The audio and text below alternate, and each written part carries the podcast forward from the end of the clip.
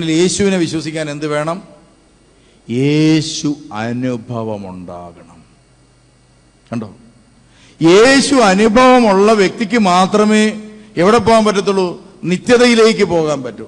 നിങ്ങളെ ഇവിടെ പ്രിയമുള്ളവരെ ദൈവം ഓരോ ദിവസവും കൂട്ടിക്കൊണ്ട് വരുന്ന എന്തിനാണെന്നറിയോ? പിന്നെ അതുപോലെ തന്നെ ചെറിയ ക്യാൻസർ ചെറിയ ചെറിയ രോഗങ്ങൾ ചെറിയ പ്രശ്നങ്ങൾ ഇതൊക്കെ എന്തിനാ അനുവദിക്കുന്നതെന്നറിയോ?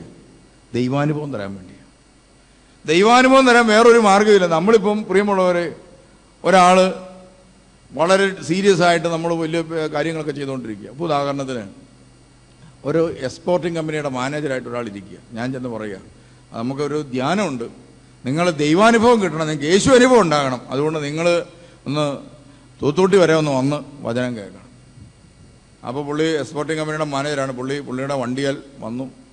പാർക്കിംഗ് ഏരിയയിൽ കൊണ്ട് വണ്ടി ഇട്ടു. അത് കഴിഞ്ഞേച്ച് പുള്ളി നേരെ ഇവിടെ വന്നു. ഒരു കസേര ഇട്ട് കൈയും കെട്ടി പറ കേൾക്കാം വല്ല ദൈവാനുഭവം ഉണ്ടാവുമോ? ഉണ്ടാവുമോ? ഒരു മണ്ണാങ്കട്ട ഉണ്ടാകുക അതെല്ലാം കഴിയുമ്പോൾ എന്ത് ചെയ്യും? അവരിറങ്ങി താഴോട്ട് വരും. നോക്കി ആ ഈ ഗ്ലാസ്സിനകത്തെല്ലാം പൊടിയാന്ന് തോന്നുന്നു. കാപ്പി വേണ്ട പോയേക്കാം. അവ ചോദിക്കും തൂത്തുട്ടി പോയിട്ടുണ്ടോ? പിന്നെ നല്ല ഭംഗിയാ കേട്ടോ. എന്തോരം മാവ് എന്തോരം പ്ലാവ്. ഭിത്തിയേൽ എന്തുമാത്രം ചെടികൾ അങ്ങനെയൊക്കെ കെട്ടിത്തൂക്കിയിട്ട് ഒരു പള്ളി. കൊള്ളാം. നല്ല പാട്ട്. പിന്നെ നല്ല പ്രസംഗം. അത് കേട്ടപ്പോഴും ഉറങ്ങിപ്പോയി. പിന്നെ നാലു മണിയായപ്പോൾ ഉണർന്നത്. ഇതാണ് നമ്മുടെ ഒരു ശരാശരി മനുഷ്യന്റെ അവസ്ഥ. ദൈവാനുഭവം ഉണ്ടാകും. എപ്പോഴാണെന്നറിയോ? പ്രിയമുള്ളവർ വയറ്റിനകത്തൊരു വേദന. ഡോക്ടർ നോക്കിയപ്പോൾ ക്യാൻസറാണ്. അതോടുകൂടി വാല തീ കത്തിയ പോലെ തെക്കോട്ടും മുടക്കോട്ടും ഓട്ടം. ആ ഓടുന്ന വഴിക്ക് എന്ത് ചെയ്ത്? കാർ ഇടിച്ച് കയറ്റുന്ന പോലെ അപ്പം കൊണ്ട് കയറി അപ്പോഴാണ് ഇവിടെ പ്രാർത്ഥന നടന്നുകൊണ്ടിരിക്കുന്നത്. ആ പ്രാർത്ഥന പ്രാർത്ഥനയെങ്കിൽ പ്രാർത്ഥന. യേശു എങ്കിൽ യേശു. വിളി. ഒറ്റ വിളിക്ക്. ദൈവത്തിന്റെ ആത്മാവ് ആ വിളിയുടെ ഒച്ച ചങ്ക് പൊട്ടി ഒരു വിളി. കണ്ടോ? കണ്ണുനീരൊന്നും പ്രിയമുള്ളവർ ഈ അഞ്ച് ദിവസം ധ്യാനം നടത്തുമ്പോൾ കണ്ണുനീര് വരുത്താൻ വേണ്ടി രണ്ട് തുള്ളി കണ്ണുനീര് നമ്മുടെ യാക്കവേക്കാരന്റെ കണ്ണിൽ നിന്നൊന്ന് വീഴാൻ വേണ്ടിയിട്ട് അഞ്ച് ദിവസം എന്നാ പെടാപ്പാട് പെടണമെന്ന് വിചാരിച്ചു. ഇത് അതൊന്നും വേണ്ട. എന്താണ്? ചുമ്മാ യേശു എന്ന് വിളിച്ചാൽ ഉടനെ പട പട പട പടാന്ന് വീഴുകയല്ലേ അങ്ങോട്ട്. അത് ഇത് ഭർത്താവിന്റെ കണ്ണിയിൽ നിന്ന് മാത്രമാണോ? ഭാര്യയുടെ കണ്ണിൽ നിന്ന് പെണ്ണാളുടെ കണ്ണിൽ നിന്ന് എല്ലാം പടപടാന്ന് വീണുകൊണ്ടിരിക്കുക. ആ അവർ പ്രാർത്ഥിച്ചോ യേശു എന്നൊന്ന് വിളിച്ചോ എന്ന് പറഞ്ഞു കഴിയുമ്പോൾ അവരുടെ ഒച്ചയായിരിക്കും ആദ്യം പോകുന്നത്. അവർക്കാണ് എന്തുണ്ടാകുന്നത്? പിറ്റേ ദിവസം ഡോക്ടർ പരിശോധിച്ച് നോക്കും ഡോക്ടർ പറയും അസുഖം മാറി ഇല്ല. അസുഖം ഇല്ല. അപ്പോൾ അവർ പറയും യേശു ഒരനുഭവം തന്നെയാണ്. ഇവനെ വേണം നമ്മൾ വിശ്വസിക്കാൻ. ആ വ്യക്തിക്ക് എന്ത് സാധിക്കും? മറ്റൊരു വ്യക്തിയോട് ഇത് പറയാൻ പറ്റും. കണ്ടോ? ഇതാ ദൈവാനുഭവം. കർത്താവിനെ കൊണ്ട് നമുക്ക് ഈ ദൈവാനുഭവം ഉണ്ടാക്കാൻ ഇത്രയും ചെയ്യിക്കേണ്ട കാര്യമുണ്ടോ? ക്യാൻസറും അതുപോലെ തളർവാദവും ഒക്കെ വരുത്തേണ്ട കാര്യമുണ്ടോ? ഇല്ല. ഒരാൾക്ക് ദൈവം ഒരു അയാളുടെ ജീവിതത്തിൽ ഒരു ദൈവമുഖത്വത്തിന്റെ പ്രവൃത്തി ചെയ്തു കഴിയുമ്പോൾ പ്രിയമുള്ളവർ അനേകരുടെ വിശ്വാസം വർദ്ധിക്കും. നമ്മളെ ഓരോരുത്തരെയും ഇവിടെ ഇരുത്തിയിട്ടില്ല. ഇവിടെ ഈ കസേരയിൽ. ഈ കസേരയിൽ ഇരുത്തുമ്പോൾ സ്നേഹത്തിന്റെ ഒരു തിരയൊന്നും നമുക്കാർക്കും ഇല്ല. പക്ഷേ നമ്മളെ ഇവിടെ ഇരുത്തുമ്പോൾ പ്രിയമുള്ളവരെ ഇതിന്റെ പിന്നിൽ നിങ്ങൾക്ക് വരാനിരിക്കുന്ന ദുരന്തങ്ങളിൽ നിന്ന് നിങ്ങളെ രക്ഷപ്പെടുത്തിയതിന്റെ അല്ലെ രക്ഷപ്പെടുത്താനുള്ള വല്ലാത്തൊരു ഒരു അമ്മയുടെ നമുക്കറിയാം ഒരു കുഞ്ഞിനെയും കൊണ്ട് ഹോസ്പിറ്റലിന്റെ വരാന്തെ പോയി അമ്മയുടെ ഒരു ആശ്വാസമില്ലേ? ഡോക്ടറെ അടുക്ക ചേർന്ന് ഡോക്ടർ പറഞ്ഞു ഇഞ്ചക്ഷനൊക്കെ എടുത്ത് സാരമില്ല ഇനി കുഴപ്പം അത് പറയുമ്പോൾ ഒരു നെടുവീർപ്പുണ്ടോ? രക്ഷപ്പെട്ടു. ആ ആശ്വാസമാണ് ഒരു സുവിശേഷ പന്തലിൽ യേശുവിന്റെ തിരുവചനം കേൾക്കാൻ നിങ്ങളെ കൊണ്ടിരുത്തിയിരിക്കുമ്പം സ്വർഗത്തിലെ മാലാകുമാരും വിശുദ്ധന്മാരും ഒക്കെ ചേർന്ന് ഭയങ്കരമായിട്ട് സന്തോഷിക്കുകയാണ്. അവർ മാലാകുമാരൊക്കെ ചെന്ന് പറയും ഒരു തരത്തിൽ ഞങ്ങളവനെ ഉന്തി തള്ളി തോത്തുട്ടിച്ചാപ്പിൽ വരെ കൊണ്ടെത്തിച്ചിട്ടുണ്ട്. ഉടനെ പരിമല തിരുമേനിയൊക്കെ പറയും ഇന്ന് അവൻ നമ്മുടെ പള്ളിയിൽ തന്നെ വന്നിട്ടുണ്ടല്ലേ? ഇനി നമുക്ക് അടുത്ത പരിപാടി ആരംഭിക്കാം. അപ്പോഴാണ് നമ്മൾ ഇവിടെ വരുന്നത്. അടുത്ത പരിപാടി എന്താണ്? നമ്മളെ ദൈവം എന്ത് ചെയ്യും? പിന്നെ എന്ത് ചെയ്യാണ്? അവരെല്ലാം കൂടി ഇരുന്ന് പ്രാർത്ഥിക്കാൻ തുടങ്ങും. അപ്പോൾ ദൈവം ഇങ്ങനെ നോക്കും. എന്താണ് അന്നാമ്മയുടെ പ്രശ്നം? അപ്പോഴാണ് അന്നാമ്മയുടെ മകൾ ഐ എൽ ടി എസ് ആറ് പ്രാവശ്യം എഴുതിയിട്ട് പാസ്സാകാതിരിക്കുക. അതാ പ്രശ്നം. അതൊരു വിഷയം. അന്നാമ്മ അതുകൊണ്ട് വിഷമിച്ചിരിക്കുകയാണ്. തൂത്തുട്ടി ചാപ്പലി വന്ന് എന്റെ ദൈവമേ എന്റെ മകൾ ഐ എൽ ടി എസ് ആറ് പ്രാവശ്യം എഴുതിയിട്ട് പാസ്സായിട്ടില്ല. നമുക്കിതേ വിഷയമുള്ളൂ. അപ്പോൾ പ്രിയമുള്ളവരെ അന്നാമ ഇങ്ങനെ ഇരിക്കുമ്പം കർത്താവ് പറയും എന്നാ ഒരു കാര്യം ചെയ്യും. ആ സായിപ്പിന്റെ തലയിലും തൊട്ടേ. ഐ എൽ ടി എസിന്റെ പരീക്ഷയുടെ എക്സാം എഴുതിക്കാൻ സായിപ്പിനെ പോയും തൊടറ. ഉടനെ അന്തോണിയോസ് പുണ്യാളനായിരിക്കും നേരെ ചെന്ന് സായിപ്പിന്റെ തലയിൽ കയറി തൊടും. അതോടുകൂടി നമ്മുടെ എട്ട് പ്രാവശ്യം തോറ്റ പെണ്ണ് ഐ എൽ ടി എസിന് പാസ്. അതോടുകൂടി നമുക്ക് ഇച്ചിരി വിശ്വാസമായി വിശുദ്ധന്മാരുടെ പണിയായത് മാലാകമാരും വിശുദ്ധന്മാരും ഇരുന്നുകൊണ്ട് ദിവസങ്ങളോളം പണി ചെയ്താണ് പ്രിയമുള്ളവരെ. നമ്മളിവിടെ ഞാനിപ്പോൾ പേപ്പറെ കിട്ടുന്നു അനൗൺസ് ചെയ്യുന്നു. അനൗൺസ് ചെയ്ത് കഴിയുമ്പോൾ ഞാനിപ്പോൾ ഇവിടുന്ന് ഇറങ്ങിയിട്ട് നേരം വരുന്നു മുളന്തുരുത്തി പള്ളിക്ക് പോകും. അവിടെ ചെന്ന് കഴിയുമ്പോൾ അവിടുത്തെ ശുശ്രൂഷ കഴിയുമ്പോൾ ഞാൻ എന്റെ പണിയും കഴിഞ്ഞിട്ട് അടുത്ത പള്ളിക്ക് പോകും. ഇതാണ് എന്റെ ശുശ്രൂഷ. പക്ഷേ ഇതിന്റെ പിന്നിൽ മാലാകമാരും വിശുദ്ധന്മാരും സ്വർഗീയ ഗണങ്ങളും ഇരുന്നുകൊണ്ട് അവിടെ ഇരുന്നുകൊണ്ട് മേളിൽ ഇരുന്നുകൊണ്ട് പണി ചെയ്തുകൊണ്ടിരിക്കുക നിങ്ങൾക്ക് വേണ്ടി. പല ആളുകളും ചോദിക്കാറുണ്ട് ധ്യാനത്തിൽ എങ്ങനെയാണ് അത്ഭുതം നടക്കുന്നത്? ഇടത്തോട്ട് പരിപാടി വല്ലതും ഉണ്ടോ? എന്താ സംഭവിക്കുന്നത്? ആദ്യം ഒരാൾ ധ്യാനത്തിന് വന്നു കഴിഞ്ഞാൽ ഒരാഴ്ചത്തെ ധ്യാനം കൂടാൻ പറയും. ആ ഒരാഴ്ചത്തെ ധ്യാനത്തിൽ ആദ്യത്തെ ഒരു മൂന്ന് ദിവസം കൊണ്ട് നമ്മൾ കൽപ്പനകളെല്ലാം പറഞ്ഞു കൊടുത്ത് പാപമെല്ലാം കണ്ടുപിടിച്ച് നല്ല കുംഭസാരം യഥാർത്ഥ അനുതാപം നടത്തി കുംഭസാരിപ്പിക്കും. കുംഭസാരിച്ച ശേഷം ആ വ്യക്തിയുടെ മേൽ പൗരോഹിത്യം ഉപയോഗിച്ചുകൊണ്ട് നടത്തുന്ന പ്രാർത്ഥന. യേശുവിന്റെ നാമത്തിൽ ബന്ധനങ്ങൾ മാറട്ടെ. പിറ്റേയാഴ്ചകളുടെയും മാറി. ചിലരിങ്ങനെ ചോദിക്കാറുണ്ട്. ഈ ശുശ്രൂഷ നമ്മൾ ഈ എണ്ണയുടെ ശക്തി കൊണ്ടാണ് ചെയ്യുന്ന അച്ഛന്റെ ശക്തി കൊണ്ടാണ്. പ്രിയമുള്ളവരെ അച്ഛനും ശക്തി ഇല്ലെന്നുള്ളത് ഞങ്ങൾക്ക് ചെയ്യുന്ന ഞങ്ങൾക്ക് അറിയാമല്ലോ നമ്മുടെ കപ്പാസിറ്റിയെ കുറിച്ച് നമുക്ക് വളരെ നന്നായിട്ടറിയാം. നമ്മൾ എഴുന്നേറ്റ് നിൽക്കുന്നത് തന്നെ വലിയ ബുദ്ധിമുട്ടിയാണ്. സ്വ- സ്വയം നിൽക്കാനായിട്ട് ശാരീരികമായിട്ട് പ്രാപ്തിയില്ലാത്ത ഞങ്ങൾ നിങ്ങളെ എങ്ങനെ സുഖപ്പെടുത്തും? അങ്ങനെ ഒരു രോഗശാന്തി നടത്താനുള്ള കഴിവ് ഇവിടുത്തെ അച്ഛന്മാർക്കുണ്ടായിരുന്നെങ്കിൽ ഈ അച്ഛന്മാരെ കൊണ്ട് ഞാൻ എന്റെ രോഗമെല്ലാം സുഖപ്പെടുത്തിയേനെ. ഷുഗർ അവരെ കൊണ്ട് തലക്കെ വെച്ച് പ്രാർത്ഥിപ്പിച്ച് ഞാൻ നേരെയാക്കിയേനെ. എനിക്ക് ആരെയെങ്കിലും സൗഖ്യപ്പെടുത്താൻ കഴിവുണ്ടായിരുന്നെങ്കിൽ ഞാൻ ഇവിടുത്തെ അച്ഛന്മാരെയൊക്കെ സുഖപ്പെടുത്തി ശരിയാക്കിയേനെ. കാരണം എല്ലാത്തിനും അസുഖ. അപ്പൊ പ്രിയമുള്ള ഇതൊന്നും ആരെക്കൊണ്ടും ആവില്ല. ഒറ്റയാളെ കൊണ്ട് മാത്രമേ സാധിക്കത്തുള്ളൂ. യേശു. ചിലരിങ്ങനെ ചോദിക്കാറുണ്ട്. ഞങ്ങളുടെ വീട്ടിൽ വന്നൊന്ന് പ്രാർത്ഥിക്കാവോ? സത്യത്തിൽ പ്രിയമുള്ളവര് വന്നിട്ട് ഒരു പ്രയോജനമില്ലെന്ന് അറിയാവുന്നതുകൊണ്ടാണ് ഈ വരാത്തത്. അന്നേരം ഞങ്ങൾ പറയും ഒരു കൗൺസിലിങ്ങും ഒരു കുംഭസാരവും ഒക്കെ എടുത്ത് ഒരു ധ്യാനവും കൂടി കഴിയുമ്പോൾ വരാമെന്ന് പറയും. അന്നേരം പിന്നെ വരണ്ടി വരികയല്ല. വരണ്ടി പോലും ആവശ്യമില്ല. ഈ പാപവുമായിട്ടുള്ള ബന്ധം അങ്ങോട്ട് വേർപെടുത്തി കഴിഞ്ഞാൽ പ്രിയമുള്ളവരെ പരിശുദ്ധാത്മാവിന്റെ ശക്തമായ പ്രവാഹം കൂതാശയിലൂടെ മനുഷ്യനിലേക്ക് ഒഴുകി വരാൻ തുടങ്ങും. അതാരാണോ ഇത് മനസ്സിലാക്കി ചിലരെല്ലാം വിചാരിക്കുന്നത് സ്വിച്ച് ഇടുമ്പോൾ ഈ സംഭവം നടക്കുമെന്ന. ഇങ്ങനെ തലയൊക്കെ വെച്ച് പ്രാർത്ഥിക്കും അപ്പൊ കാര്യം നടന്നു. ഇല്ല. അപ്പൊ നമ്മൾ മനസ്സിലാക്കേണ്ടത് ഒരു മനുഷ്യന്റെ വിശ്വാസം. ആ വിശ്വാസം എന്ന് പറയുന്നത് എന്താണെന്നറിയോ? അത് ചുമ്മാ ഉണ്ടാകുന്നതല്ല. ഒരു വ്യക്തിയിൽ പരിശുദ്ധാത്മാവ് നല്ലവണ്ണം പണിയെടുത്തിട്ടുണ്ടാകുന്ന സംഭവമാണ്. അങ്ങനെ അവസാനം നിങ്ങൾക്ക് വിശ്വാസം ഉണ്ടായി കഴിയുമ്പോൾ കർത്താവ് ഒരു വിശ്വാസിയായ എന്നൊക്കെ ബോധ്യം വന്നു കഴിയുമ്പോൾ അനുഗ്രഹമൊക്കെ നൽകി നമ്മൾ അന്നേരത്തിന് പിന്നെ അപ്പോൾ നമ്മുടെ ഭാവമൊക്കെ അങ്ങ് മാറും. ആ മുഖത്തെ കറുപ്പൊക്കെ അങ്ങോട്ട് മാറിയിട്ട് നമ്മൾ പിന്നെ തൂത്തൂട്ടി വരുന്നതോടുകൂടി ആ പാട്ട് പാടാൻ പറഞ്ഞാൽ ഉടനെ പറഞ്ഞു തീർന്നില്ലെങ്കിലും ചുമ്മാ പാടും. കൈ അടിക്കാൻ പറയണ്ട അതിന് മുമ്പേ അടിക്കും. പിന്നെ കൈ വീശാൻ പറയണ്ട അതിന് മുമ്പേ വീശും. ആ പരുവത്തിനായി കഴിയുമ്പോഴാണ് ഇതാ വിശുദ്ധന്മാരെല്ലാം കൂടെ കൂടി പറയും ഇനി നമുക്ക് നമ്മുടെ മുന്തിരിത്തോട്ടത്തിലേക്ക് ഈ വ്യക്തിയെ വേണമെങ്കിലൊന്ന് വിളിക്കാം.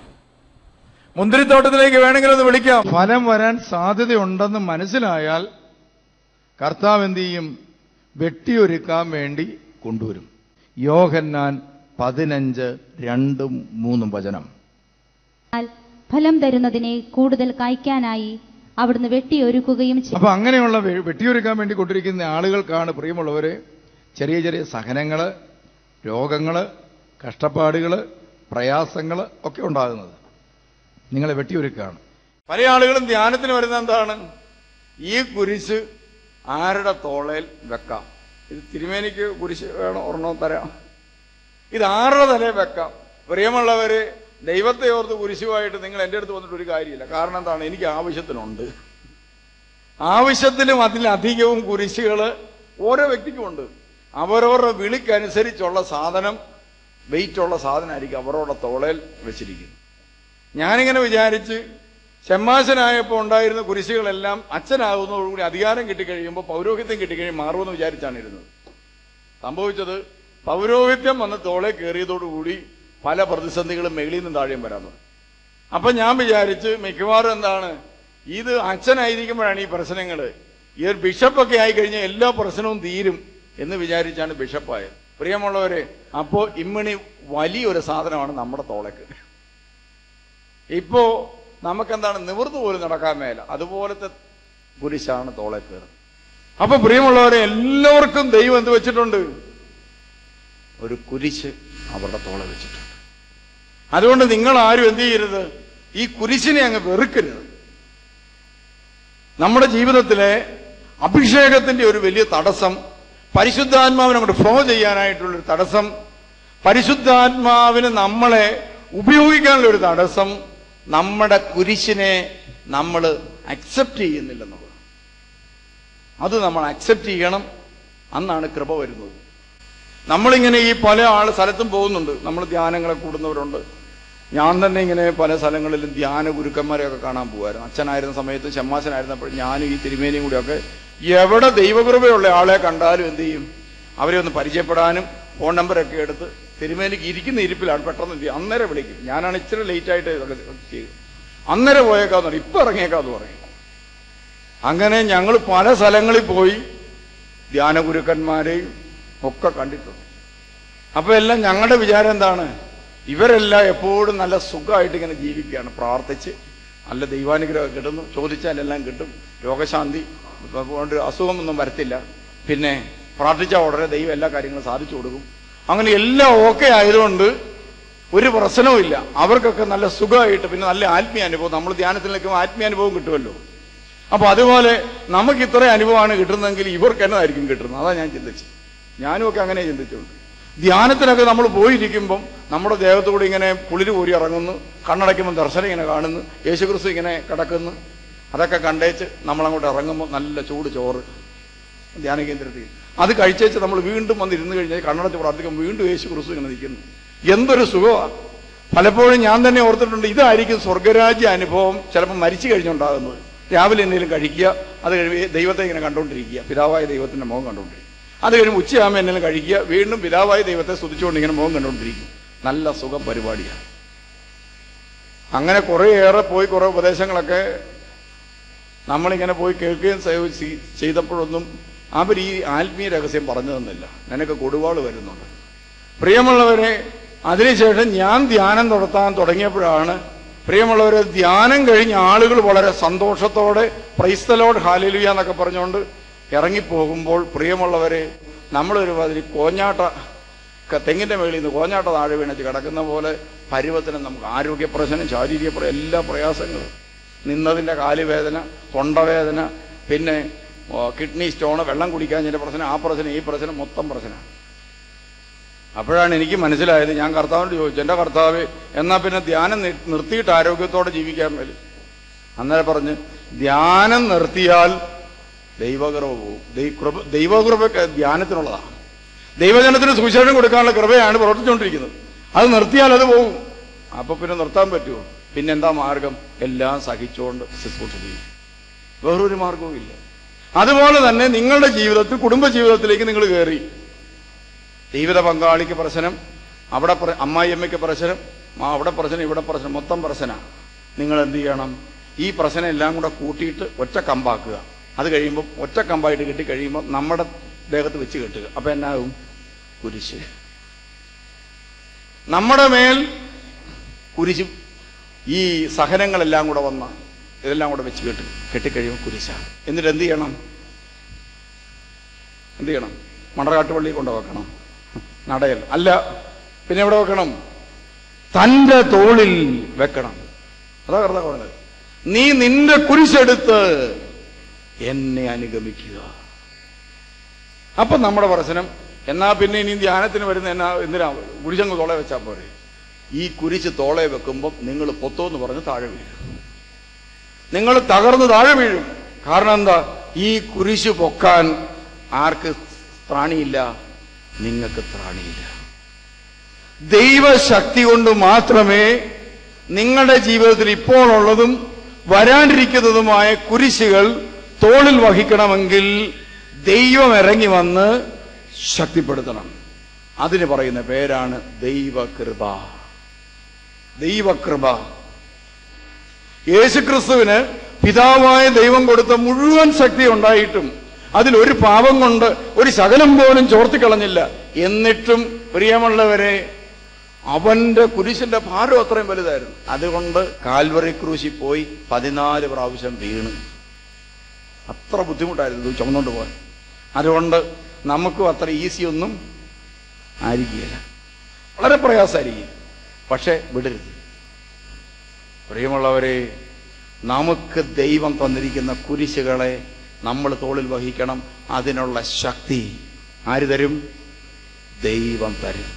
അപ്പൊ നമ്മൾ ഈ ഞായറാഴ്ചകളിലൊക്കെ വന്ന് ഇവിടെ ധ്യാനത്തിനിരിക്കുമ്പം നമ്മൾ പോലും അറിയാതെ നമ്മുടെ ജീവിതത്തിലെ പല വലിയ പ്രതിസന്ധികളെയും നമുക്ക് തരണം ചെയ്യാൻ സാധിക്കുന്നതാണ് ചിലതൊക്കെ ആത്മഹത്യ ചെയ്യേണ്ട കേസാണ് പക്ഷെ ദൈവം എന്ത് ചെയ്യുക ഈ ധ്യാന കേന്ദ്രത്തിലിരുത്തി ശക്തിപ്പെടുത്തിയിട്ട് വിടുമ്പോൾ അത് പഴം മുറിക്കുന്ന പോലെ ആ പ്രശ്നം അങ്ങ് പോവുക.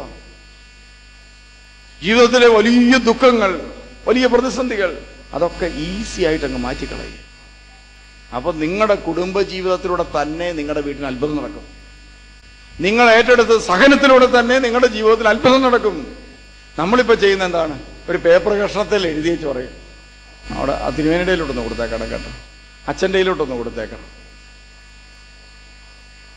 അതിന് വലിയ ശക്തി കിട്ടത്തില്ല. നിങ്ങളുടെ ഞങ്ങൾ ചങ്കൂട്ടി പ്രാർത്ഥിക്കുന്ന നമുക്ക് പ്രശ്നം ഉണ്ടാകും അത് കേൾക്കും ചിലപ്പോൾ നിങ്ങളുടെ പ്രശ്നം വലിയ പ്രശ്നമാണെന്ന് എനിക്ക് തോന്നുമ്പം നമ്മളൊരു പ്രാർത്ഥന പ്രവർത്തിക്കുക. അത് കേൾക്കും പക്ഷേ നിങ്ങളൊരു പേപ്പറുമായിട്ട് വരുമ്പോൾ ഇതിനേക്കാൾ വലിയ പേപ്പറുമായിട്ട് നമ്മൾ ഇരിക്കുക നിങ്ങൾ അഞ്ച് ലക്ഷത്തിന്റെ കടത്തിന്റെ പേപ്പറുമായിട്ട് വരുമ്പോൾ പത്ത് ലക്ഷം കടമായിട്ട് ഒന്ന് ഞാൻ ഇരിക്കുന്നു രണ്ട് വീട് വീട്ടിൽ നിന്ന് ഇറക്കി വിട്ടുന്ന വിടുന്നവരുടെ കാര്യവും ചിന്തിച്ചുകൊണ്ട് ഞാൻ ഇരിക്കുക അന്നേരം ഈ ചെറിയ കാര്യം പറഞ്ഞ് എന്നെ എനിക്ക് വല്ലതും മനസ്സിൽ തോന്നുന്നു. ആ ഞാൻ പറയും സാരയില്ല മാറിക്കോളൂ.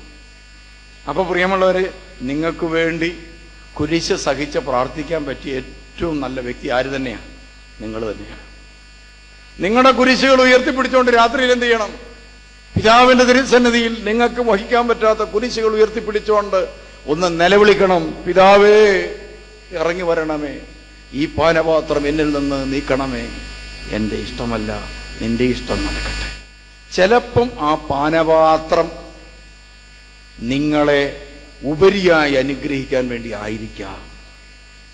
ചിലപ്പോൾ അങ്ങനെ സഹനങ്ങളെ ഒന്നും നിങ്ങൾ വില കുറച്ച് കാണിക്കരുത്. സഹനങ്ങളെ പുച്ഛിക്കരുത്.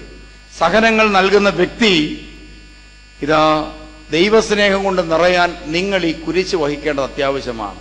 നിങ്ങൾ ഈ സഹനം ഏറ്റെടുത്തില്ലെങ്കിൽ ആ വ്യക്തി നരകത്തിൽ പോകാനിടയായി. നമ്മളെ പീഡിപ്പിക്കുന്നവൻ നമ്മളെ പീഡിപ്പിച്ച് നമ്മളെ ഇപ്പൊ കുറച്ച് പേര് തെറി പറയും. ചീത്ത പറയും. എനിക്ക് ഇടയ്ക്കിടയ്ക്ക് വിഷമമുണ്ടായിരുന്നു. കാരണം എന്താണ്? രാവിലെ എഴുന്നേറ്റ് നോക്കുമ്പോൾ ആദ്യമേ രാവിലെ പ്രാർത്ഥന കഴിഞ്ഞിട്ട് നോക്കുന്ന ഫേസ്ബുക്ക് പേജാണ്. കാര്യം എന്താണെന്ന്? എന്നെ തെറി പറയുന്ന വല്ലതും ഉണ്ടോന്നറിയാം എനിക്ക് വേണ്ടി മാത്രം സ്പെഷ്യൽ ഒരു പേജ് ഉണ്ടായിരുന്നു. ഒരു മൂന്നാൽ വർഷമായിട്ട്. അതിനകത്ത് രാവിലെ എനിക്കെതിരായിട്ട് തെറി പോസ്റ്റ് ചെയ്യുക എന്നുള്ളതാണ് കുറെ ആളുകൾ. ആദ്യകാലങ്ങളിൽ എനിക്കിത് ഭയങ്കര മനപ്രയാസമായി മാറി. പിന്നെ എനിക്ക് മനസ്സിലായി ഈ അയക്കുന്നവർക്ക് വേണ്ടി ഞാൻ പ്രാർത്ഥിക്കാനാണ് ദൈവം എനിക്കിത് അനുവദിച്ചിരിക്കുന്നത്. ഇല്ലെങ്കിൽ ഇവന്റെ പാപം കൊണ്ട് ഇവൻ നരകത്തിൽ പോകും. അപ്പൊ ഇവന്റെ പാപമോചനം എന്നിലൂടെയാണ് സാധ്യമാകേണ്ടത്. അതുകൊണ്ടാണ് എന്നെ തന്നെ തെറി പറയുന്നത് എന്ന് മനസ്സിലാക്കി ഞാനിപ്പോ ആ വ്യക്തികൾക്ക് വേണ്ടി ക്ഷമിച്ച് പ്രാർത്ഥിക്കാൻ തുടങ്ങി. ക്ഷമിച്ച് പ്രാർത്ഥിക്കാൻ തുടങ്ങിയപ്പോൾ സംഭവിച്ചെന്താണെന്നറിയോ? ചിലരെല്ലാം എന്റെ അടുക്കൽ തിരിച്ചു വന്ന് എന്നോട് മാപ്പപേക്ഷിച്ചു ചിലരെല്ലാം പരസ്യമായിട്ട് എന്ത് ചെയ്തു? മാപ്പ് ചോദിച്ചുകൊണ്ട് പോസ്റ്റ് പരസ്യമായിട്ട്. കഴിഞ്ഞ ദിവസം ഒരു ചെറുപ്പക്കാരൻ പരസ്യമായിട്ട് ഇട്ടു. എനിക്ക് വേണ്ടി പ്രാർത്ഥിക്കണം ക്ഷമിക്കണം അറിയാതെ ഇട്ട പോസ്റ്റാന്ന് പറഞ്ഞു. അങ്ങനെ പ്രിയമുള്ളവർ ക്ഷമിച്ച് സഹിച്ച് പ്രാർത്ഥിക്കാൻ തുടങ്ങിയപ്പോൾ സംഗതി മാറി. ഇതുപോലെ പ്രിയമുള്ളവരെ നിങ്ങൾ ഓർത്തു നിങ്ങൾ ഇന്ന് യേശു ക്രിസ്തുവിനെ പ്രതി സഹിക്കുന്ന ഓരോ പാനപാത്രവും നിങ്ങളുടെ ജീവിതത്തിന്റെ അനുഗ്രഹമായി അനുഗ്രഹമായി മാറും അനുഗ്രഹമായി ഞാൻ ഈ ദേവാലയം പണിയാൻ ആരംഭിച്ച കാലത്ത് പ്രിയമുള്ളവർ ചില പ്രതിസന്ധികൾ വന്നു. അങ്ങനെ ഇപ്പോൾ ഇത് പണിയാൻ പറ്റാത്ത ഒരു സാഹചര്യമൊക്കെ സംജാതമായി. അങ്ങനെ ഞാൻ വളരെ മനപ്രയാസത്തിൽ വിഷമിച്ച് ഞാനിങ്ങനെ ഇവിടുത്തെ പോയി പ്രാർത്ഥിച്ചുകൊണ്ടിരിക്കുകയാണ്. അപ്പോഴാണ് ഈ മണർകാട്ടിൽ ഒരു കുടുംബം എന്നെ കാണാൻ വേണ്ടി വന്നു. അത് പുള്ളിക്കാരൻ മാത്രമല്ല പുള്ളി ഭാര്യയും കൂടെ കൂട്ടിക്കൊണ്ടോ ഭാര്യയും കൂട്ടി വളരെ അകലം പതിമൂന്ന് മണിക്കൂർ യാത്ര ചെയ്ത് വരേണ്ട സ്ഥലത്താണ് വയനാട്ടിലാണ്. വയനാട്ടിൽ എന്നെ കാണാൻ വന്നു. ഞാൻ ചോദിച്ചു നിങ്ങൾ എന്നെ ഇങ്ങനെ വന്നേ? എന്നപ്പോൾ തിരുമേനിയെ കാണാൻ വേണ്ടി വന്നു. ഞാൻ ചോദിച്ചു എന്താ? എന്നെ പറഞ്ഞു ഈ ദേവാലയമൊക്കെ നിർമ്മിക്കുമായി ബന്ധപ്പെട്ട് ഏതാണ്ട് എല്ലാം പ്രയാസങ്ങളായിട്ട് തിരുമേനി മനപ്രയാസപ്പെട്ട് ഭാരപ്പെട്ടിരിക്കുകയാണെന്ന് കേട്ടു. എനിക്ക് കുടുംബ സ്വത്തായി രണ്ടര ഏക്കർ സ്ഥലമുണ്ട്. ഒരു വീടുമുണ്ട് പഴയ വീട്. ഞങ്ങൾ അതിനകത്താണ് താമസിക്കുന്നത്. ഈ ധ്യാന കേന്ദ്രത്തിൽ വരാൻ തുടങ്ങി അന്ന് മുതൽ ഞങ്ങളുടെ മക്കളെ ഓരോന്നിനെ ഓരോന്നിനെ കർത്താവ് അനുഗ്രഹിച്ചു. അങ്ങനെ മക്കൾക്കെല്ലാം ജോലിയായി. ഈ സ്വത്ത് എന്റെയാണ്. ഞാൻ മക്കളോടൊക്കെ കഴിഞ്ഞ ദിവസം വിളിച്ചു ചോദിച്ചു. ഞാൻ പറഞ്ഞു എടാ ഈ ധ്യാനവും തിരുവചനവും കേട്ടാണ് നമ്മളൊക്കെ രക്ഷപ്പെട്ടത്.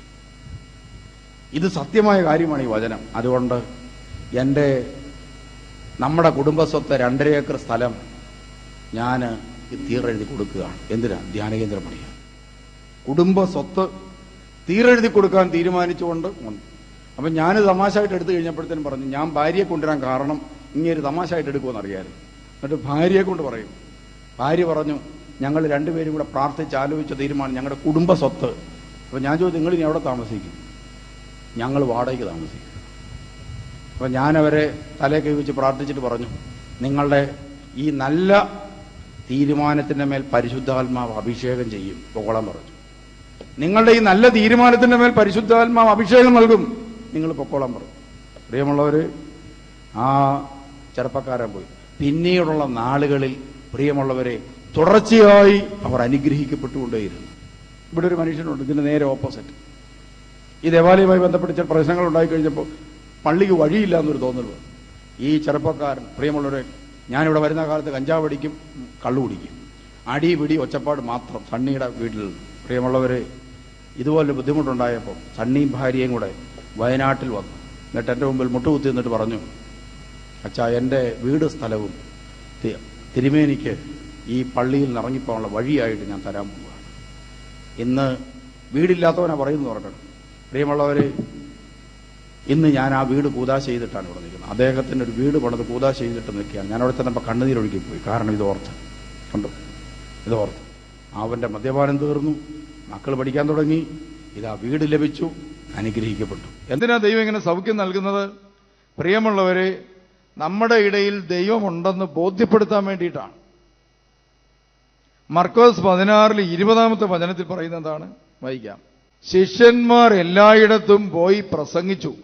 കർത്താവ് അവരോടുകൂടെ പ്രവർത്തിക്കുകയും അടയാളങ്ങൾ കൊണ്ട് വചനം സ്ഥിരീകരിക്കുകയും കർത്താവ് അവരോട് കൂടെ പ്രവർത്തിക്കുകയും അടയാളങ്ങൾ കൊണ്ട് പറഞ്ഞത് സത്യമാണെന്ന് സ്ഥിരീകരിച്ചു കൊടുക്കുകയും ചെയ്തു. അപ്പൊ പ്രിയമുള്ളവർ ഇവിടെ പറയുന്ന വചനങ്ങൾ സത്യമാണെന്ന് സ്ഥിരീകരിക്കാൻ വേണ്ടിയിട്ടാണ് രോഗശാന്തികൾ കർത്താവ് നടത്തുന്നത്. ബുദ്ധിയിൽ ഉള്ള ആളുകൾക്ക് ഇത് മനസ്സിലാകുക ഞാൻ എന്റെ ശുശ്രൂഷ ആരംഭിക്കുന്ന കാലത്ത് രണ്ടായിരത്തിൽ ശുശ്രൂഷ ആരംഭിക്കുന്ന കാലത്ത് എനിക്ക് കിട്ടുന്ന ശമ്പളം രണ്ടായിരത്തി അഞ്ഞൂറ്റി ശിഷ്ടം രൂപയാണ്. അന്ന് എന്റെ കൂടെ ശുശ്രൂഷിക്കാൻ വന്നവർക്ക് ആർക്കും ഞാൻ പ്രതിഫലം കൊടുത്തിട്ടില്ല. എന്ന് മാത്രമല്ല അവർ അവരുടെ മേഖലയിലെ കഴിവുപയോഗിച്ച് പണമുണ്ടാക്കി കിട്ടുന്ന തുച്ഛമായ പണം എനിക്ക് നൽകുമായിരുന്നു. അങ്ങനെ പ്രിയമുള്ളവർ ഈ എന്റെ കൂടെ പാട്ടുപാടിക്കൊണ്ടിരുന്ന ഒരു പെണ്ണ് തന്റെ ശുശ്രൂഷ ചെയ്ത് അതായത് ഈ കല്യാണത്തിനൊക്കെ പാടാൻ പോയി കഴിഞ്ഞാൽ കിട്ടുന്ന പൈസയുടെ ഒരു പങ്ക് മാറ്റിവെച്ച് നമ്മുടെ ശുശ്രൂഷയ്ക്ക് വേണ്ട കൊണ്ട് തരുമായിരുന്നു ആ പെണ്ണാണ് മുപ്പത്തിരണ്ടാമത്തെ വയസ്സിൽ പ്രിയമുള്ളവരെ സംസാരശേഷി നഷ്ടപ്പെട്ട് ഒരു സൈഡ് തളർന്നു പോയി അതുപോലെ ഓർമ്മശക്തി പൂർണമായി നഷ്ടപ്പെട്ടു പോയി എഴുന്നേക്കാൻ മേലാതെ ഇരിക്കുന്ന കാഴ്ച കണ്ടിട്ടാണ് ഒരക്ഷരം പോലും പ്രാർത്ഥിക്കാൻ സാധിക്കാതെ കരഞ്ഞുകൊണ്ട് ഞാൻ ഇറങ്ങിപ്പോന്ന ഒറ്റ രോഗി മാത്രമേ ഉണ്ടായിട്ടുള്ളൂ. അപ്പൊ എനിക്ക് മനസ്സിലായി നമുക്കും പോലും ഒന്നും ചെയ്യാൻ പറ്റാത്ത നിസ്സഹായതയിലാകുന്ന മനുഷ്യർ ഈ ഭൂമിയിലുണ്ടാകും. ആ തിരിച്ചുപോക്കിൽ പ്രിയമുള്ളവരെ ഞാൻ ആ വ്യക്തിയെ ഇവിടെ കൊണ്ടുവന്ന് അവസാന ഘട്ട ശുശ്രൂഷ ചെയ്തു. അതായിരുന്നു തൈലാഭിഷേക ശുശ്രൂഷ. ആ തൈലാഭിഷേക ശുശ്രൂഷയ്ക്ക് ശേഷം ആ വ്യക്തി എഴുന്നേറ്റ് നടന്നു. ആ വ്യക്തിക്ക് സംസാരശേഷി പൂർണമായും പിറ്റേ ദിവസം രാവിലെ തിരിച്ചു കിട്ടി. പിറ്റേ ദിവസം രാവിലെ എഴുന്നേറ്റ് നടന്നു. പിറ്റേ ദിവസം ഓർമ്മശക്തി വർദ്ധിക്കാൻ തുടങ്ങി. പുതിയ ഒരു ശുശ്രൂഷ ആരംഭിക്കാൻ പറ്റി. അതാണ് പ്രിയമുള്ളവരെ ഈ നമ്മുടെ ദേവാലയത്തിൽ രോഗികളെ ഒന്നിച്ചിരുത്തിയുള്ള തൈലാഭിഷേക ശുശ്രൂഷ എന്ന് പറയുന്ന ശുശ്രൂഷ തുറക്കപ്പെട്ടത് ഈ ഒരു അത്ഭുതത്തിലൂടെയാണ്. ജീവിതത്തിലെ പല സന്ദർഭങ്ങളിലും പ്രിയമുള്ളവരെ വളരെ ദയനീയമായ അവസ്ഥയിൽ എന്റെ അടുക്കൽ ആളുകൾ വന്നിട്ടുണ്ട്. എനിക്കൊരു കോൺഫിഡൻസും ഇല്ല ഇവർക്ക്.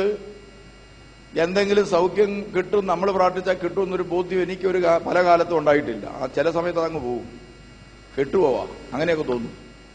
ഞാൻ ഒരിക്കൽ ഓസ്ട്രേലിയയിൽ ഒരു സ്ഥലത്ത് ചെന്ന് കഴിഞ്ഞപ്പോൾ ഒരു കൊച്ചിന്റെ ദേഹത്തൊരു പാട്. ഈ കുട്ടിക്ക് ബ്ലഡ് ക്യാൻസറാണ്. അങ്ങനെ ബ്ലഡ് ക്യാൻസർ മൂലം വളരെ മാരകമായ പ്രശ്നത്തിൽ ഇരിക്കുകയാണ്. ഒറ്റ കൊച്ചേ ഉള്ളൂ. ഈ കൊച്ച് സുഖപ്പെടുക എന്നുള്ളതൊരു ആവശ്യമാണ്. പക്ഷേ നമ്മുടെ പ്രാർത്ഥന അതിനെ സുഖപ്പെടുത്താനായിട്ട് വല്ല മാർഗം നമ്മുടെ എനിക്കോട്ട് കോൺഫിഡൻസും ഇല്ല. സുഖപ്പെടുമെന്ന് പറയാൻ. ഞാൻ പറഞ്ഞ കർത്താവിന് സാധിക്കും എന്ന് പറയുമ്പോഴും നമ്മുടെ മനസ്സിൽ ബ്ലഡ് ക്യാൻസർ മൂലം മരിച്ച ഒത്തിരി പേര് നമ്മുടെ മനസ്സിലുണ്ട്. പ്രാർത്ഥിച്ചിട്ടും മരിച്ചുപോയ പലരും നമ്മുടെ മനസ്സിൽ കിടക്കുകയാണ്. അവസാനം തലയെ കൈവച്ച് പ്രാർത്ഥിച്ചിട്ട് ഒന്നും മിണ്ടാതെ ഇറങ്ങിയിട്ട് പുറത്തേക്ക് ഇറങ്ങി കാറെ കയറി പോകുന്നപ്പോൾ ഞാനൊരു പ്രാർത്ഥന പ്രാർത്ഥിച്ചു. അത്രേ ഉണ്ടായിരുന്നു. ഇതാ പ്രാർത്ഥിച്ച ഇതാണ്. എന്റെ കർത്താവെ ഈ ഒരു കുഞ്ഞ് ഇതാ ബ്ലഡ് ക്യാൻസർ രോഗം മൂലം മരിക്കാതിരിക്കാൻ ആ രോഗിയുടെ രോഗം എനിക്ക് തന്നാലും കുഴപ്പമില്ല. എന്ന് പറഞ്ഞ് പ്രാർത്ഥിച്ചിട്ടാണ് ഞാൻ പോയത്. കുറച്ചേരം കഴിഞ്ഞപ്പോൾ ഞാൻ പ്രാർത്ഥന മറന്നുപോയി. ഞാൻ കൊടുക്കാൻ ആഗ്രഹിച്ച മോചന ദ്രവ്യം എന്റെ ജീവിതമാണ്. പ്രിയമുള്ളവർ എന്ത് സംഭവിച്ചെന്നറിയോ? കഴിഞ്ഞ ദിവസം ഓസ്ട്രേലിയയിൽ നിന്ന് ആളുകൾ വന്ന് പറഞ്ഞു കൊച്ച പൂർണ ആരോഗ്യമായിട്ട് ഇപ്പോഴും ജീവിക്കുന്നു. ഞാൻ ഓസ്ട്രേലിയയിൽ പോയിട്ട് ഇപ്പോൾ ഒരു നാലഞ്ച് വർഷമായെന്ന് തോന്നുന്നു. കൊച്ചിപ്പോഴും ആരോഗ്യത്തോടെ രോഗം മാറി ജീവിക്കുന്നു. അപ്പോ പല രോഗങ്ങളും കർത്താവ് എടുത്തു മാറ്റുന്നത് നമ്മുടെ ചങ്ക് പറഞ്ഞ പ്രാർത്ഥന കൊണ്ട്. ചങ്ക് പറഞ്ഞ് പ്രാർത്ഥിക്കണം.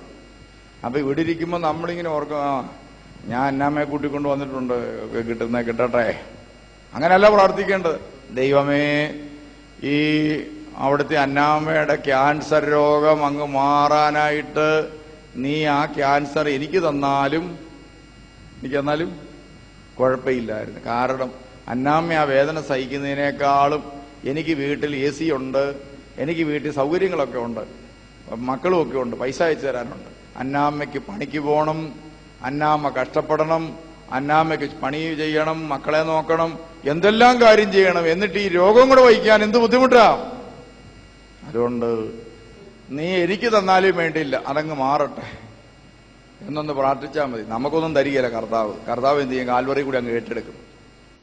അപ്പോൾ പ്രിയമുള്ളവരെ യേശുക്രിസ്തുവിൽ വിശ്വസിക്കുന്ന വ്യക്തിക്ക് ദൈവം കൊടുത്തിരിക്കുന്ന രണ്ട് പ്രധാനപ്പെട്ട വരമാണ് രോഗശാന്തി വരവും പൈശാചിക ശക്തികളെ ബഹിഷ്കരിക്കാനുള്ള വരവും. മർക്കോസ് സുവിശേഷം പതിനാറ് പതിനഞ്ച് തൊട്ട് പതിനെട്ട് വചനം. നിങ്ങൾ ലോകം എങ്ങും പോയി സർവ സൃഷ്ടിയോടും സുവിശേഷം പ്രസംഗിക്കുവിൻ. വിശ്വസിക്കുന്നവരോടുകൂടെ ഈ അടയാളം ഉണ്ടായിരിക്കും. ഒന്ന് അവരെന്റെ നാമത്തിൽ രോഗികളെ സുഖപ്പെടുത്തും. അവർ എന്റെ നാമത്തിൽ പൈശാചിക ശക്തികളെ ബഹിഷ്കരിക്കും. അതുകൊണ്ട് പ്രിയമുള്ളവര് നിങ്ങൾ ഇനി ആരും എന്ത് ചെയ്യേണ്ട? ഇവിടെ വന്ന് ഞങ്ങളുടെ അടുത്ത് പ്രാർത്ഥിക്കൊന്നും വേണ്ട. എന്ത് ചെയ്താൽ മതി? നിങ്ങൾ ഈ അടുത്തിരിക്കുന്ന രോഗിയാണെങ്കിൽ അടുത്തിരിക്കുന്ന രോഗിക്ക് വേണ്ടി നിങ്ങളങ്ങ് പ്രാർത്ഥിച്ചു തുടങ്ങിക്കോണം. ഇവിടെ വന്നു കഴിയുമ്പോൾ നിങ്ങൾ രോഗിയെ കണ്ടാൽ പിന്നെ വിടരുത്. എന്താണ്? നിങ്ങളുടെ വരവ് ഉപയോഗിച്ച് നിങ്ങൾ ക്രിസ്ത്യാനി എന്ന നിലയിൽ നിങ്ങളുടെ വരവ് ഉപയോഗിച്ച് പ്രാർത്ഥിക്കാൻ തുടങ്ങും. കർത്താവേ ഇന്നിതാ തൂത്തുടി ധ്യാന കേന്ദ്രത്തിലേക്ക് ഒരു വിശ്വാസിയായി എന്നെ ദൈവം കൊണ്ടുവന്നിരിക്കുന്നു. എന്തിനാണ് അടുത്തിരിക്കുന്നതിനെ സുഖപ്പെടുത്താൻ? അതുകൊണ്ട് ഇവിടെ വരുന്ന നിമിഷം മുതൽ എന്ത് ചെയ്യാണ്? ഇങ്ങനെ പ്രാർത്ഥിക്കണം. കർത്താവായ യേശുവേ അടുത്ത ഞായറാഴ്ച ഈ ധ്യാന കേന്ദ്രത്തിലേക്ക് കൊണ്ടുവരുന്ന രോഗികളെ നീ സുഖപ്പെടുത്തണമേ. പറഞ്ഞ് പ്രാർത്ഥിക്കാൻ തുടങ്ങണം. കാരണം ദൈവജനത്തിന്റെ പ്രാർത്ഥന വഴി പ്രിയമുള്ളവര് അത്ഭുതകരമായ ദൈവത്തിന്റെ ഇടപെടലുകൾ നടക്കും. പിന്നെ കുറേ ദിവസങ്ങൾക്ക് മുമ്പ് ഒരു പെൺകുട്ടി ഇവിടെ കയറി വന്നു. സത്യത്തിൽ ആ പെണ്ണുകൂടി കരി കരച്ചിലാണ്. ഭർത്താവ് ആക്സിഡന്റിൽപ്പെട്ട് രണ്ട് വലിയ കുഴപ്പം സംഭവിച്ച് അബോധാവസ്ഥയിൽ വെന്റിലേറ്ററിൽ കിടക്കുകയാണ്. ഐ സിയുവിൽ കിടക്കുകയാണ്. ബോധമില്ലാതെ. പുള്ളിക്കാരത്ത് ഭയങ്കര കരച്ചിൽ മാതാവിനെയൊക്കെ വിളിച്ച് ഭയങ്കര കരച്ചിലാണ് നിലവിളിയും കരച്ചില്ല അന്നേരം എന്നെ കാണുമ്പോഴത്തേന് കണ്ടപ്പോഴേ നിലവിളിച്ചുകൊണ്ട് എന്റെ അടുക്കളോട് വന്ന് നിലവിളി തുടങ്ങി. ഞാൻ പഠിച്ച പണി പതിനെട്ടെന്ന് തുടങ്ങി നോക്കിയിട്ട് ഈ നിലവിളി നിർത്താൻ പറ്റിയില്ല. അതുകൊണ്ട് ഞാൻ പറഞ്ഞു ഇവിടെ ധ്യാനത്തിൽ വന്നിരുന്നോളാം. പറഞ്ഞു അങ്ങനെ ധ്യാനത്തിൽ ഇന്ന് ഞാൻ വരുമ്പോഴും പ്രിയമുള്ളവർ ഇതാ ഈ പെണ്ണ് തന്നെ ചിരിച്ചോണ്ട് എന്റെ നേരെ ഓടി വരിക. ഞാൻ വിചാരിച്ചിട്ട് ചിരി നിർത്താൻ പറ്റിയില്ല. അപ്പോഴും ഞാൻ പറഞ്ഞു നീ ഈ ധ്യാനത്തിൽ കയറിയിരുന്ന് പ്രാർത്ഥന. അപ്പോൾ പ്രിയമുള്ളവര് ആ വ്യക്തി കർത്താവ് സുഖപ്പെടുത്തി. രണ്ടുപേരും. അവ ബോധം വന്നു അസ്വസ്ഥകൾ മാറി പ്രയാസങ്ങൾ മാറി. പ്രിയമുള്ളവരെ അപ്പോൾ ദൈവം എന്തുമാത്രം ശക്തമായിട്ടാണ് നമ്മുടെ ഇടയിൽ ഓരോ ദിവസവും പ്രവർത്തിച്ചുകൊണ്ടിരിക്കുന്നത്. ഇന്നലെ ഒരു ചേട്ടൻ സാക്ഷ്യം പറഞ്ഞപ്പം പറഞ്ഞു ഞാൻ ഹാർട്ടിന്റെ രോഗിയായിട്ട് ഇവിടെ വന്നു ഓപ്പറേഷൻ ഇങ്ങനെ നടത്താനിരുന്നതാണ്. അങ്ങനെ ഇരുന്നപ്പോഴാണ് ഞാനിവിടെ വന്നത്. വന്നപ്പം തലേ കൈ വെച്ച് പ്രാർത്ഥിച്ചിട്ട് തിരുമേനി പറഞ്ഞു ഓപ്പറേഷൻ വേണ്ട രോഗം ഉണ്ടാകുകയില്ല. ഞാൻ പലരെയും നോക്കി ഇത് പറയാറുണ്ട്. ധൈര്യമായിട്ട് പോക്കൂ. ഓപ്പറേഷൻ ഒന്നും വേണ്ട. നിങ്ങൾക്കൊന്നും സംഭവിക്കുകയില്ല. എന്നിട്ട് ഞാൻ മനസ്സിൽ പറയും വല്ലതും സംഭവിച്ചാൽ സന്തോഷത്തോടെ ശവാടക്ക് നടത്തി നിങ്ങളെ സ്വർഗ രാജ്യത്തിലേക്ക് കൊണ്ടുവരാൻ ഞാൻ കുർബാന എല്ലിച്ചോളാം ഇതല്ലാതെ ഒന്നും പറയാൻ നമുക്കില്ല. ഇതാ വാസ്തവം.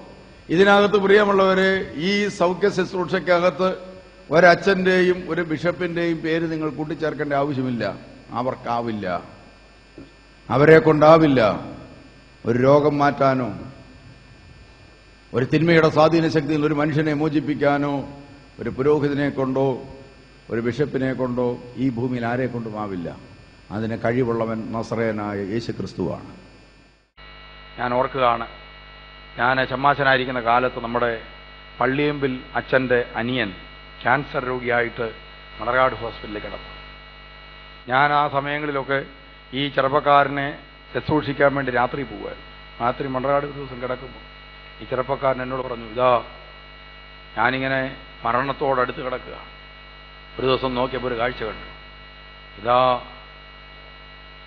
മുകളിലേക്ക് എന്നെ ആരോ കൂട്ടിക്കൊണ്ടുപോകുന്നു ഞാൻ ഇച്ചിരി അങ്ങോട്ട് അടുത്ത് ചെല്ലുന്ന കണ്ടപ്പോൾ ഒരു കുഴലിന്റെ അപ്പുറത്ത് ഭയങ്കര വെളിച്ചം അവിടെ വലിയ സന്തോഷം വലിയ സ്തുതിപ്പുകൾ അത് കേട്ടപ്പോൾ എനിക്ക് അങ്ങോട്ട് ഓടിപ്പോണമെന്ന് തോന്നി. അപ്പോഴാണ് ഇവരെല്ലാം കൂടെ പുറകിൽ നിന്ന് ഇങ്ങോട്ട് വിളിക്കുക. ഇങ്ങോട്ട് പോവാ ഇങ്ങോട്ട് പോവാ എന്താണ് മധ്യസ്ഥ പ്രാർത്ഥന? ഞാൻ അവിടുന്ന് രക്ഷപ്പെട്ടതാണ്. ഈ ആളുകളുടെ മധ്യസ്ഥ പ്രാർത്ഥന കാരണം ഞാൻ പിന്നെ ഈ കുഴിക്കകത്ത് തന്നെ വന്ന് ചാടി. ഈ പ്രിയമുള്ളൊരു ഈ മരണം എന്നൊക്കെ പറഞ്ഞാൽ ഇത്രയും സന്തോഷമുള്ള അനുഭവം വേറെയില്ല. സ്വർഗത്തിൽ എപ്പോഴും പാട്ടാണ്. മ്യൂസിക് സിസ്റ്റം നല്ലത്. എപ്പോഴും സ്തുതിപ്പ്. പിന്നെ സന്തോഷം എന്നൊക്കെ പറഞ്ഞാൽ ഇത് ലൂക്കിലി സന്തോഷമല്ല. നിത്യമായ സന്തോഷമാണ്. എപ്പോഴും വിശുദ്ധന്മാരും മാലാകമാരും ഒക്കെ സന്തോഷിച്ചിങ്ങനെ നല്ല ലോട്ടറി അടിച്ചേച്ച് കിട്ടിയ അവസ്ഥയിലിരിക്കുകയാണ്. അങ്ങനെയുണ്ടല്ലോ നമുക്ക് അത്ഭുതവും രോഗശാന്തിയൊക്കെ നടന്ന് കിട്ടിക്കഴിയുമ്പോഴത്തേന് അവർക്കുണ്ടാകുന്ന സന്തോഷമുണ്ടല്ലോ ചില മനുഷ്യർക്ക് തോമാച്ചനുണ്ടായ സന്തോഷം പോലെ. തോമാച്ചൻ അത്ഭുത രോഗശാന്തി കിട്ടിയിട്ട് തള തളന്ന് കിടന്ന തോമാച്ചൻ എഴുന്നേറ്റ് വന്നിട്ട് ഒരു ചാട്ടം ചാടി. ഞാൻ ഓർത്തു ദൈവമേ ഇതെന്തോന്ന് കളിയായിരുന്നു. വയ്യടിക്കുന്നു ചാടുന്നു കരയുന്നു ചിരിക്കുന്നു എല്ലാം കൂടെ ഒറ്റ നിമിഷം ഒന്ന് ചെയ്യുക. അതാണ് സന്തോഷം. അപ്പൊ ഞാൻ വിചാരിച്ചു ദൈവമേ ഇങ്ങനൊന്ന് ചിരിക്കാനും കരയാനും പറ്റിയിരുന്നല്ല നമ്മളെ കൊണ്ട് സാധിക്കും. ഇല്ല സ്വർഗീയ സന്തോഷമാണ്. ഇതാണ് പ്രിയമുള്ളവർ എപ്പോഴും ഇരുപത്തിനാല് മണിക്കൂർ സ്വർഗത്തിൽ. അതുകൊണ്ട് പ്രിയമുള്ളവർ നമ്മൾ ഓർക്കുക ഇന്ന് ഈ രോഗികളായിരിക്കുന്നവർ അത്ഭുതകരമായി ദൈവം നിങ്ങളെ സുഖപ്പെടുത്തും. വിശ്വസിച്ചാൽ മതി. ചോദിക്കണം ദൈവം ചോദിക്കും. ദൈവനെ പോലെ ഒരുത്തനെ കണ്ടിട്ടുണ്ടോ സാത്താനെ? അവരിത്രയും കാലം രോഗമായിട്ടും പ്രതിസന്ധിയായിട്ടും ഒരു വാക്കുപോലും തള്ളിപ്പറഞ്ഞിട്ടില്ല. എന്റെ കൂടെ നിന്ന് ഞാനതുകൊണ്ട് അവന്റെ മേത്തോടും അവന് ഈ വേദന അനുവദിക്കുകയില്ല ഞാൻ. സുഖപ്പെടട്ടെ. നാട്ടിൽ രോഗം മാറും. എത്ര അത്ഭുത രോഗശാന്തികൾ ഇവിടെ നടന്നു. നമുക്ക് നന്ദി പറയാം.